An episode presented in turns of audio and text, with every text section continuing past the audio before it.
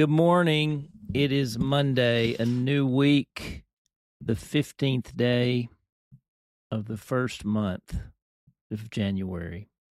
In the year of our Lord, 2024. I'm JD Walt, and this is your wake up call.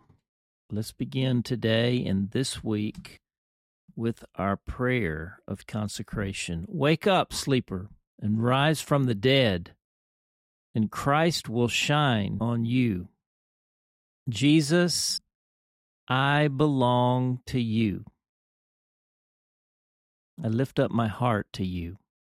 I set my mind on you. I fix my eyes on you. I offer my body as a living sacrifice to you. Jesus, we belong to you. And we're praying in the name of the Father, and the Son, and the Holy Spirit. Amen. Today's entry is entitled On Praying for Results. Our text is Matthew chapter 6, verses 5 to 8. Hear now the word of the Lord. And when you pray, do not be like the hypocrites for they love to pray standing in the synagogues and on the street corners to be seen by others.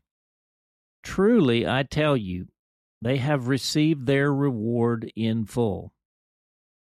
But when you pray, go into your room, close the door, and pray to your Father who is unseen.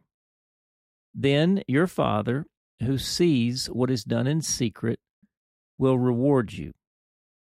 And when you pray, do not keep on babbling like pagans, for they think they will be heard because of their many words. Do not be like them. For your Father knows what you need before you ask Him. The Word of the Lord. Now consider this reviewing Number one, the prayer of a righteous person is powerful and effective. And number two, prayer is the lifelong process of becoming a peculiar kind of person who learns to exercise a particular kind of power for the good of the world and the glory of God.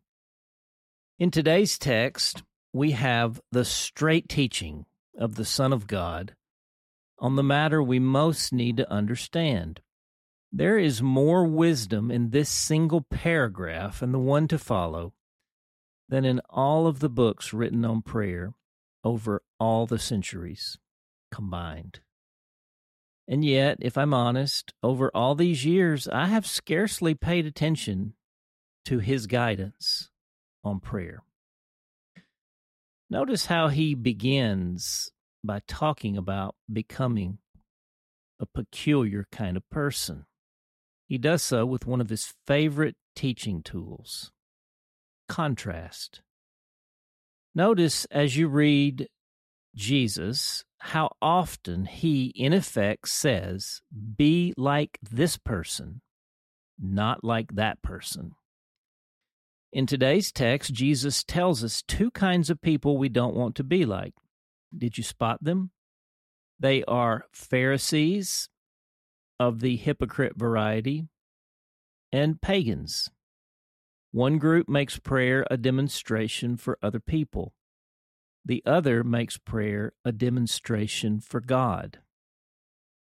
In the process, he points out how both of these groups are using prayer as a kind of tool to produce a certain result. Keeping it real here, over the years, my framework for thinking about prayer has largely been constructed around results. Remember from last week, prayer is about asking God to do things and then hoping He will do them. This is about results. My impulse has been to call for and participate in more prayer meetings with more intensity and earnestness. And it has been for good ends, like a great awakening for crying out loud. No pun intended. I will so readily take a text like Second Chronicles 7:14 to make the case. If my people who are called by my name will humble themselves and pray and seek my face and turn from their wicked ways, then I will hear from heaven and I will forgive their sin and will heal their land. Over the years, my broken tendency has been to start with the results. An example, forgive their sin and heal their land. And then work backward in a highly functional and even strategic fashion until we have football stadiums across the land filled with people crying out in enormous public demonstration with an infinity of words in the presence of God and in clear view of the watching world. Contrast this with Jesus' guidance. But when you pray, go into your room, close the door, and pray to your Father who is unseen.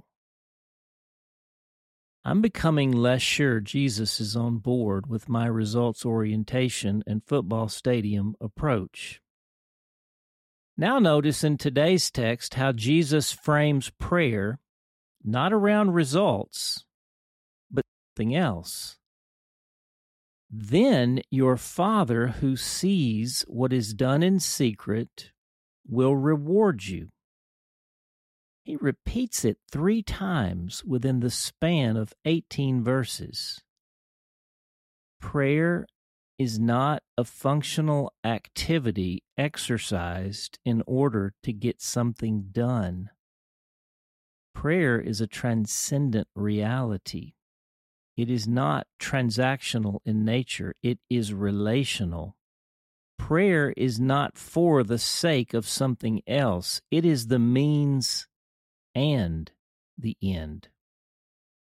I think I spent too long trying to figure out how to develop a results oriented prayer life when all the while it wasn't about results at all, but reward. So, what do you think the reward is? I think I've been trying to figure out the secrets of prayer when all the while prayer is the secret. Let's pray our prayer of transformation today. Lord Jesus, teach us to pray. I receive your righteousness and release my sinfulness.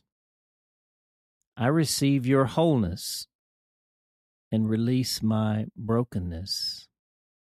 I receive your fullness and release my emptiness. I receive your peace and release my anxiety. I receive your joy and release my despair. I receive your healing and release my sickness. I receive your love and release my selfishness. Come, Holy Spirit, transform my heart, mind, soul, and strength so that my consecration becomes your demonstration, that our lives become your sanctuary. For the glory of God our Father. Amen. And the question, asking again, what do you think the reward is? And for our hymn today, let's sing Sweet Hour of Prayer. It's number 440 in our seedbed hymnal, our Great Redeemer's Praise. 440. Three verses, 440, Sweet Hour of Prayer. Sweet hour of prayer, sweet hour of prayer that calls me from a world of care and bids me at my Father's throne make all my wants and wishes known. In seasons of distress and grief, My soul has often found relief and oft escaped the tempter's snare by thy return, sweet hour of prayer. Sweet hour of prayer, sweet hour of prayer, the joy I feel, the bliss I share of those whose anxious spirits burn with strong desires for thy return. With such I hasten to the place where God my Saviour shows his face, and gladly take my station there, and wait for thee, sweet hour of prayer. Sweet hour of prayer, sweet hour of prayer, thy wings shall my petition bear to him whose truth and faithfulness engage the waiting soul to bless.